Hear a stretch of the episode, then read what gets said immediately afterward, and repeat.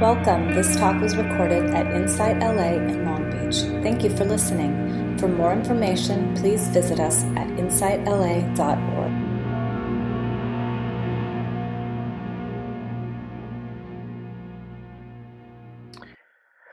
So, yeah, I thought we'd chat today about loving kindness because tomorrow is Valentine's Day, love day. So I thought it'd be fun to chat about loving kindness and that energy of loving kindness. Um, I also was thinking it's hard to talk about loving kindness in a way because it's such a pillar for the practice. It's like mindfulness and, and loving kindness to try to bring something fresh and new to to the talk. Um, and I don't know if I've succeeded, but is it within my awareness like, oh, you know, we talk about this a lot. How can we make it fresh and new? So yeah, I was thinking about just looking at the practice in more of a high level view and just kind of going through the entirety of the practice of of moving towards the heart and starting off here, we have some things that you know Don and I were playing with the the chat, just seeing if we could fit everything in there. So that second thing you're seeing is kind of um, out of order. We'll be doing something else first, but um, oh, actually the the first yeah, one was was yeah, right. I don't I don't think they can see what we pasted earlier. Oh, that's true. That's true. That's true. So, I just, um, just the first bullet. All right, perfect, perfect, perfect. I forgot about that. So yeah, starting off with the common obstacles. Um, for those of you that are really new, uh, which some of you that might be really new to you know the heart practices, but in in the practice overall, we have the the wisdom and the compassion wing. You know, so we have the wisdom side of the practice that is looking more into seeing reality just as it is and finding the lessening of suffering because we are walking in attunement with how things are. So there's no dissonance. Um, the other side of that practice is the heart practice, which is really deepening our understanding of something innate that is already existing within us, much like awareness. And it also helps us a lot, of course, meeting um, life with gentleness and kindness. It releases us from, from suffering, but also delivers us into the recognition of um, of selflessness and and that recognition of selflessness really assists with non-attachment from from that side. So there's uh, these two different methods, if you will, to uh, the release of suffering. There's more of awareness-based practices where we garner wisdom, and the heart-based uh, practices where we garner wisdom um, in both instances. And so I was just kind of coming up with these on my own, some common obstacles. And the first common obstacle to the practice as a whole is uh, basic life distraction. We're just we're just distracted overall. Um, how many of you feel like you're distracted? Right, times two here. Uh, just basic life distraction. We're just kind of often, you know, getting getting done what needs to be done. So it's this is why you know sangha and coming to these things is so helpful. Obviously, just sitting with the practice, listening to a Dharma talk, reading a book, uh, having spiritual friends that you just chat with, connect with, text. It just reminds us that there's something deeper. It's not just getting through the day and these mundane activities that just take our attention and time, but there's something deeper too. The the second obstacle is the practice is not easy uh, this one might be a bigger, it might be a little bit bigger than we think uh, because, gosh, there's so many options of what we could do with our time and meeting our suffering head on might not be the thing we think of first to like hey that's what i want to do i want to actually sit with with a difficulty. So what i mean by that is the heart heart practices can be extremely fulfilling in the short term. It could be you know you sit down and you're really in the groove with your loving kindness practice and it's just feeling really really good. There's also times that it can be really challenging. We could be meeting uh, heavier sufferings. And, and also too it's maybe just a basic sense of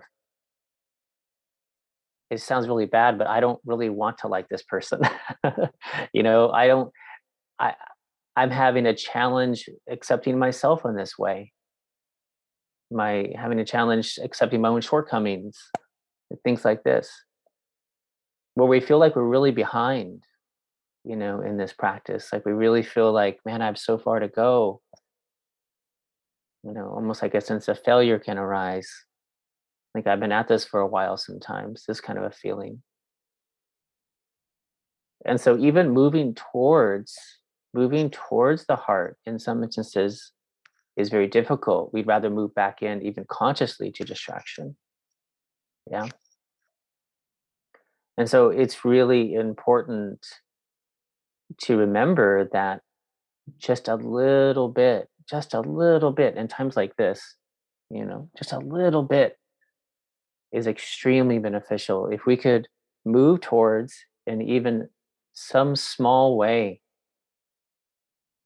even that meditation we did today of just, you know, more and more, I really enjoy just meeting the moment with gentleness. Just just I, I offer that to myself. Can I meet this moment with gentleness?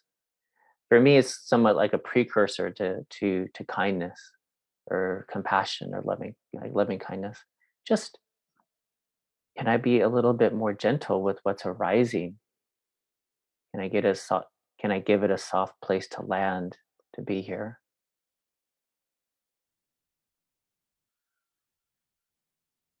And also too, just folding it in that we're human, that all of us, I think we could all raise our hand here that loving kindness isn't always easy and meeting our sufferings is not always easy. Just that this is that you're human. That's it. It's difficult.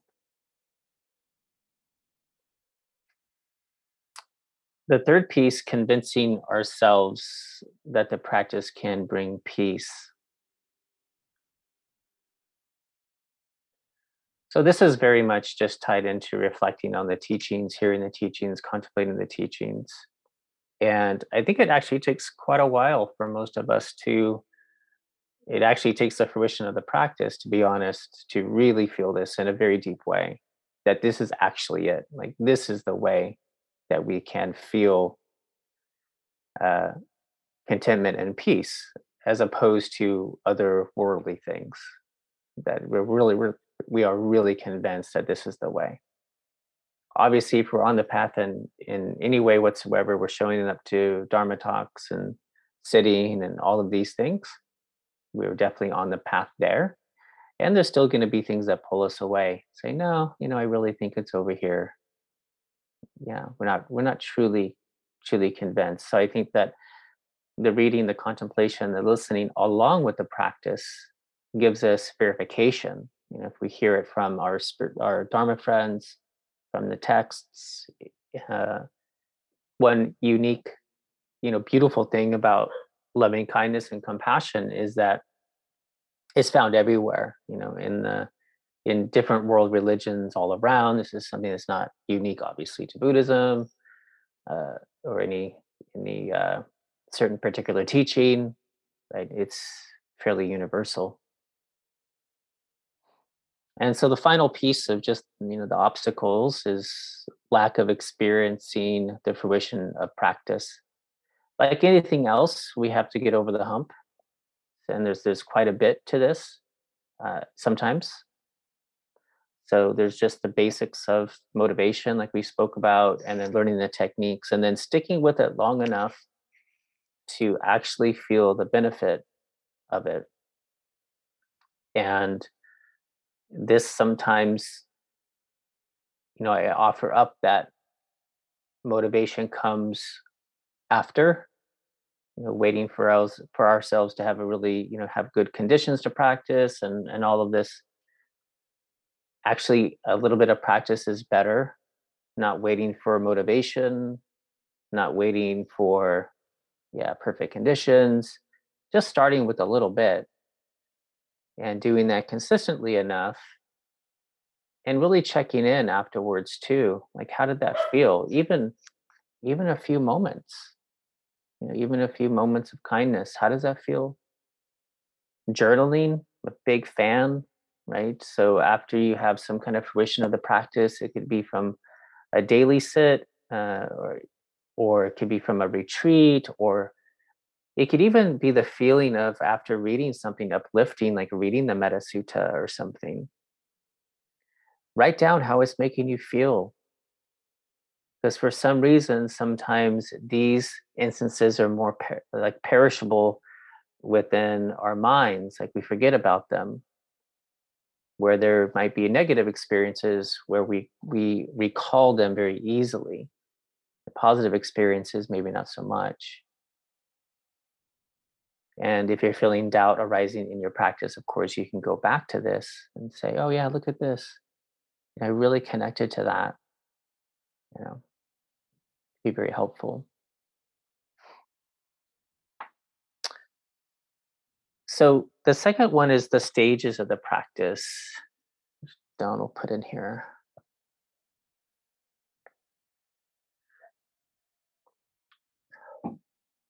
And again, I totally made these up. So if you find them a little bit different for you, cool. This is kind of things as I was prepping for the talk that I kind of came up with through my own experience, but there might be more or less or whatever. um, so this is coming into the, when when we went over common obstacles. This is kind of the same as the convincing ourselves that the practice can bring peace, like that one, recognizing the importance of the practice. And I think here too, we recognize the opposite when I see myself acting out of anger, for example, anger or frustration, you know, I I reflect, I'm mindful of this, like I, I reflect on how that feels. And oh, look at when I moved into that space and I allowed myself to, you know, act out of that space, say something out of that space. And I feel and I understand experientially uh, the aftermath uh, of that. And so I think that studying the opposite, like when we act out of, uh, you know, things that are not connected to the heart, uh, unethical um, types of uh, behaviors and, and thoughts and like negative emotions that arise and, and, and things of this, this nature. We can see that the decisions that we make stemming from connecting with those uh, as opposed to the aftertaste and the lingering positive effects when we act out of kindness and compassion when we're really mindful of the two we begin to become you know convinced of the importance of the practice. That yeah this is really really beneficial for for myself long term. And, and of course this is just buoyed up by the, the teachings the more that we hear things uh, and it just solidifies that view that this is the way to go our personal practice and study the next stage so once we say yeah this is this is important actually the next stage is concentration know, this is how it's usually taught is we need to have a stable mind. Doesn't matter what practice that we're doing. Doesn't matter. Doesn't matter if it's loving kindness. Doesn't matter if it's breath meditation. If it's a visualization meditation, a mantra meditation. We need to have a stable mind. So we can never fully abandon the concentration practice. And you know, by the way, the concentration practice can be folded in to the heart practices you know, very easily, obviously. So if we're doing a metta practice, there is obviously an element of concentration. There's also concentration practices that kind of stand alone that can assist us. But really, it's uh, attention uh, to cultivating this, to cultivating stability in mind. And maybe the most important piece of cultivating a stable mind is your informal practice. It's extremely important to not let the mind loose all day long and then feel like it's going to be uh, good when you settle down you know even if you have an, an hour long practice that means 23 hours out of the day the mind is loose and off the leash right so we definitely want to bring the mind back consistently a few seconds here and there over and over and over again you know throughout the day the third one's techniques, which I'm going to jump into um, in a moment. Um, the, the different techniques and and then the fourth one, extremely important, consistency. And people that have been sitting with me for a while can, you know, put this on a t-shirt or whatnot, which consistency I'm all about uh, the mantra of the Karma Kagyu Tibetan lineage short time, many times, drip by drip fills the cup. That's it. That's the teaching. Consistency, short time. You know, please think about meditating in five years, 10 years, 20 years, 30 years. That's the type of consistency that we want. And so we want our practice to fit into that. So if we expect too much of ourselves too often, and then we think we're moving backwards if the practice looks a little different one day or another. So a little bit of practice every day is far better than a long duration of practice for three months and then then you stopping right So that short time, many times, drip by drip fills the cup. That's how we get the consistency. Okay, as I go through this, I feel like I'm throwing so much, but uh, um, your way, but um, especially as we go into the techniques, which we're going to follow next.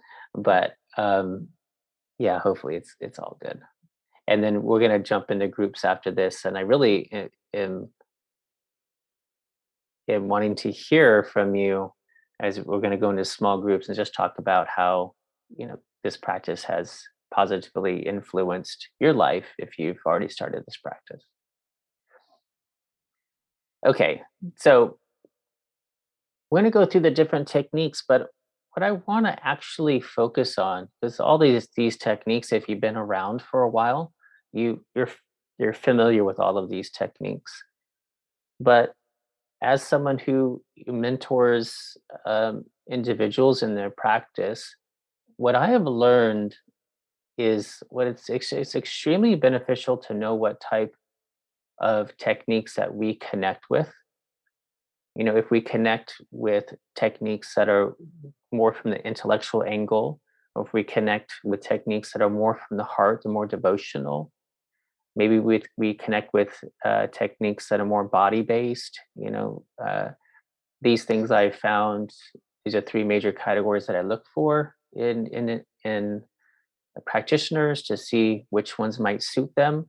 So i'm, I'm actually going to look at this view. And so i have i have looked at these and what i'm just calling styles like different styles and techniques so some of these techniques are suitable uh, for certain, certain stages in, in, our practice. Thank you, Stephanie. Certain stages of our practice, um, or just things that we might connect to just as individuals uh, in a in a better way. So I'm just going to go through them, and again, most of these are nothing new, but I'm going to talk about why I think they fit into um, certain styles of of practice.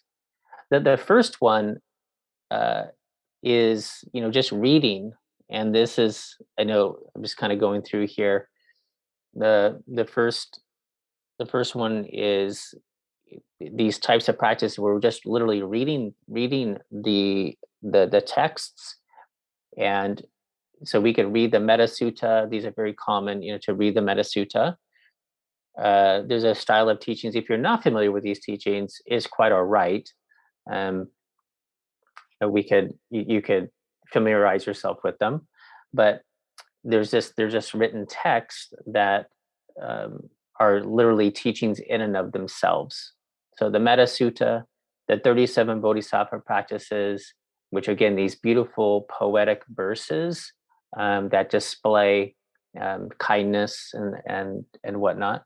The eight verses of thought transformation, and the style here of these types of repetition. And what I find is really good with this category of teachings is when we're not into it. Like when we're really not into doing the practice, we might be feel a little cold in our hearts, might be a little bit down, sometimes the best thing to do, thanks Colette, um, is is actually just reading through.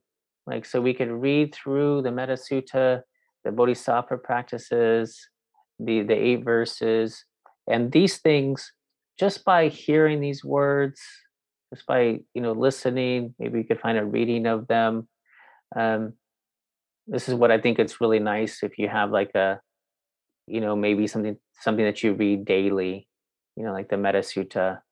Um, if you could, Don, if you could find the Metta Sutta, I don't know if that would work in the chat box. Yeah, maybe just in sections. Just to give you an example, I realize that not everyone might be familiar with with these. Um, yeah, so I think that when you're really not feeling good. Like you're just like, oh, I'm really feeling an obstacle to sitting and meditating. Just reading, just reading uh, is very, very beneficial. And again, this is the style, which is just repetition. So it's by hearing something over and over and over again, it it starts to sink in, right? Uh, sure. metta practice found the right one. Do you want me to paste some bits and pieces? Yeah, sure. Or, or, I can just paste a link and people can check it out on their own. Okay. Yeah, maybe just a link. Okay. All right. Yeah. Thank you. So the second one is Theravada, you know, uh, uh, the metta practice where we use the phrases. And this this is obviously very verbal. May you may you be well, may you be at ease, may may you be um, peaceful, may you be happy, uh, these types of the the phrases so some of us are very verbal and this really works you might be you know connected to affirmations and these types of things you know, although the metta practice is not you know affirmations um, specifically but but people who connect with with saying phrases and this would be the same like with with with mantra so you might really connect with that style um, of practice. The seven point cause and effect method, and I'm going to go over this really, you know, briefly because a lot of you might not be familiar with this practice. It's a it's a Tibetan practice. This is very logical, and I know this is going to be silly to say logical, but it's because it's kind of out there in a way. but it's also using logic if you if you follow the logic so if you feel like you're you know just kind of more on you know if you're not uh, yeah just more connected with with things that bring about the notion of logic uh, the seven point cause and effect method is actually very very powerful and it's my personal favorite but i rarely teach it because uh, you you have to really buy into it. But if you buy into it, I think it's really powerful. The seven point cause and effect method is seven these contemplations. Um, and we go through the first one is we contemplate the possibility that all beings have been our mother in the past. So again, you know, to kind of contemplate this, someone has to be, you know, at least open. It's like a don't know mind, but at least open you know to the possibility of reincarnation um, and again too if you if you just you know want to move in that direction and believe this then then again, this practice really works, uh, but it's not for everyone, right? So you contemplate as possible, but we don't know, but it's possible that maybe all beings have been our mothers in the past. And that goes for an ant or a bird, all sentient beings, a cow, all humans. Um, you, then contemplate that, you know, you've been the Buddha's mom in the past. There's, you know, these interesting contemplations, right? And you contemplate the kindness of mothers, just this, this, uh, the kindness of mothers, like animal, you know, in, in animal kingdom, the human kingdom. And this is a second piece that's maybe difficult for people because not everyone has a, you know, a beautiful relationship with their earthly mother. So there's this other aspect that comes up. And of course, in that case, you could use somebody, a motherly figure, you know, or someone that um, even a non-female figure that represents this this mother energy to you, right? If it if it works for you. But you contemplate that. You contemplate the kindness of, of mothers and the compassion of them, and then you cultivate this this idea that you know, if these mother sentient beings were so kind to me in the past, I should repay their kindness. So you start to view the world around you uh, much differently. Like this, this ant, this bug in your house. You know, maybe this is a mother sentient being that was so kind to me in the past, and maybe this is my meeting of meeting them. I can repay their kindness. So I'm going to be really gentle and kind to them. I'm to I'm going to take them out of my home. I'm going to put them in a really beautiful spot and um, just, yeah, just treat them with the utmost kindness. And then the further contemplation is wow, you know, these beings are just like me. They're suffering in samsaric existence. They have wrong view, just like me. And so the way to really, really assist them in the way that the Buddhas of the past, the Christ, the Krishnas, the Buddhas of the past. If I really want to assist them, ultimately, I have to attain enlightenment. I have to. So we really sink into this. And again, if we're following the story, it's a very logical thing. It makes sense. I have to attain enlightenment for the benefit of all beings because it's the only way to truly free them we see the Buddha is still freeing beings. You know, 2,600 years later, his teachings are still liberating beings, and not just you know historical Buddha. Many others, many other traditions are doing the same because he completely freed himself, right? And so this this ignites the ultimate bodhicitta motivation. I have to attain enlightenment for the benefit of all beings. You know, really connect to that. It's like a oh, it's like a have to, right? I have to. I owe. I owe them. And I have heard people say, "Wow, that's overwhelming responsibility. Like, how am I going to free all beings and help all beings?" But actually, I think that's more from the logical side. I think when we start feeling into the practice, it becomes very enlivened and very juicy. Um, and not overbearing at all, but actually the opposite of just just really motivating, right? Yeah, so that one is more uh, logic, right? If this is if this is like this, then I'm going to repay their kindness, and it just makes sense. It just makes sense logically.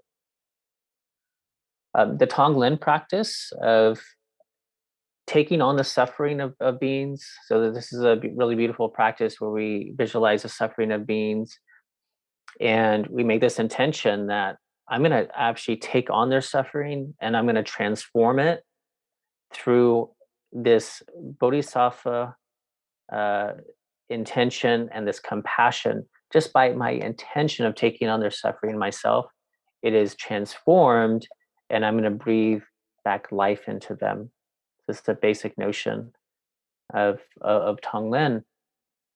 And this is has a very nurturing quality. If you're just a nurturer by by by nature, I think you really connect with this one. Just really caregiving for for somebody, um, and and all of these too if we're just feeling a certain way, it's good to connect with these practices. You know, again, I mentioned the one if we're not really into it, just reading something's fantastic. If you're feeling really nurturing, uh, Tonglen might be a really good one to to dive deep uh, into, right? Um, I put Om Mani Padme Hum in here just as an example of a mantra. Mantras are very unique. Um, I put it in the category of of repetition, um, devotional. Uh, this aspect of belief based. If you you know find yourself connected to like belief based systems, um, there's also a, another kind of abstract one where mantras are said to like have oh, there's almost like a, a, groove in the akasha, if you will, in in the basic space of phenomena. There's like a groove. There's like an energy about them where, if we can say them enough times, we actually jump into their cosmic stream. So your ability to to kind of immerse yourself in this. It's almost like a consciousness that they have developed through the consistent repetition over centuries, literally, um, so they kind of deliver us into the into that space. Uh, Padme Hum, of course, is connected to a deity, which leads us into our next one. So there's a devotional aspect to it. There's a belief aspect that this deity carries some kind of significance and ability to uh, bring compassion and kindness to ourselves and others. And so by connecting to to that mantra, to that that deity, which supposedly harnesses the compassion of all the Buddhas of all times. So, um, so yeah, so there's there's that aspect uh, as well. So yeah, this is this is uh, yeah just yeah through re- repetition, yeah, in that style, devotional, belief based. So the next one is deity practice. Uh, and I put here it's you know devotional and and visual some of us are very visual creatures and the deity practices are just are beautiful. These, amazing visualizations. Um, i i put on the, this last one kuan yin moon practice which maybe you've heard of maybe you haven't um, but after the after we meet if we have time i'll read it to you. I i forgot to bring the book in um, in in the room here but if you're a visual person, sometimes having a visual representation of a quality that you would like to embody is is beneficial.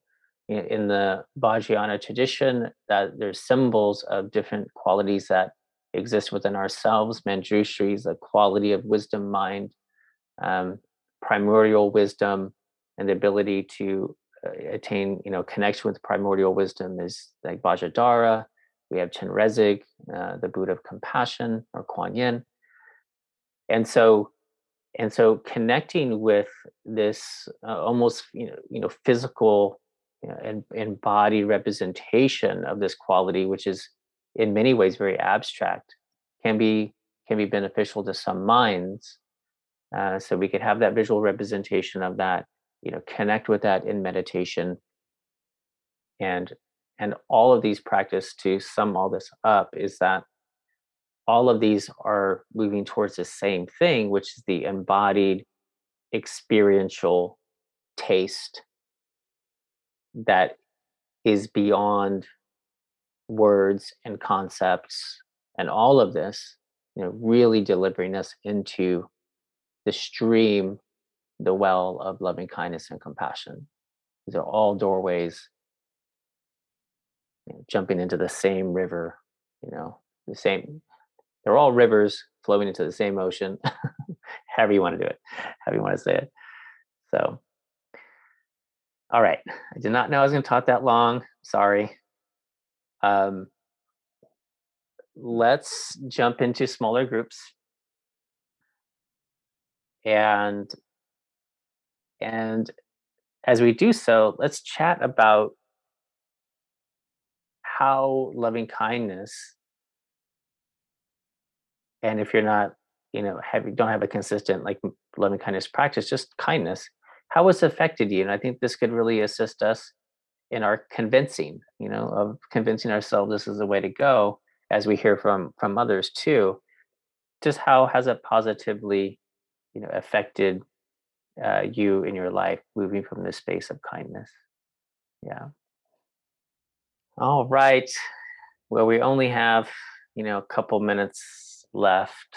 Um, but maybe with the nod of your head, was that nice to connect with others in a small group?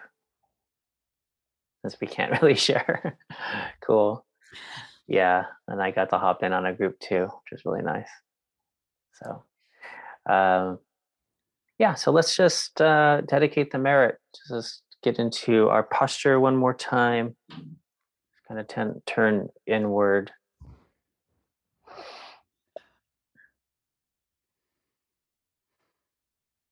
I think loving kindness practice is really about connecting to an energy that runs through all of us.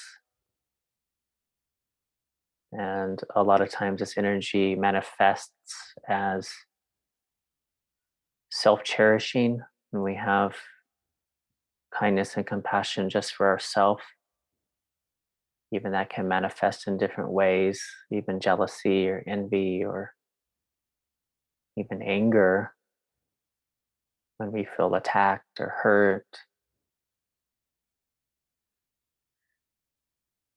So, the more that we're mindful of our own pain and suffering, the more kindness and compassion can arise for others.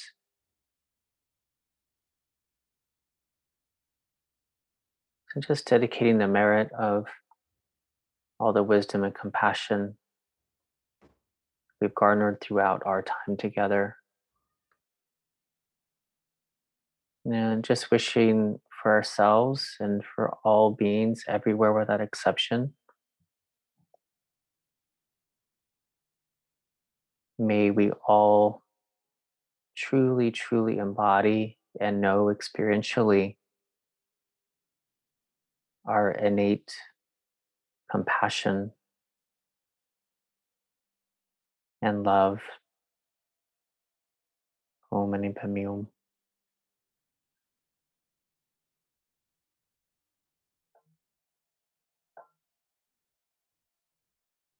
Thank you, Casey. Thank you, everyone.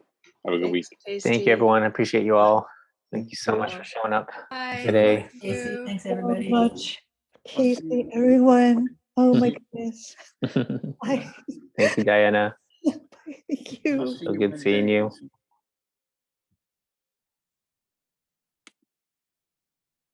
right, guys.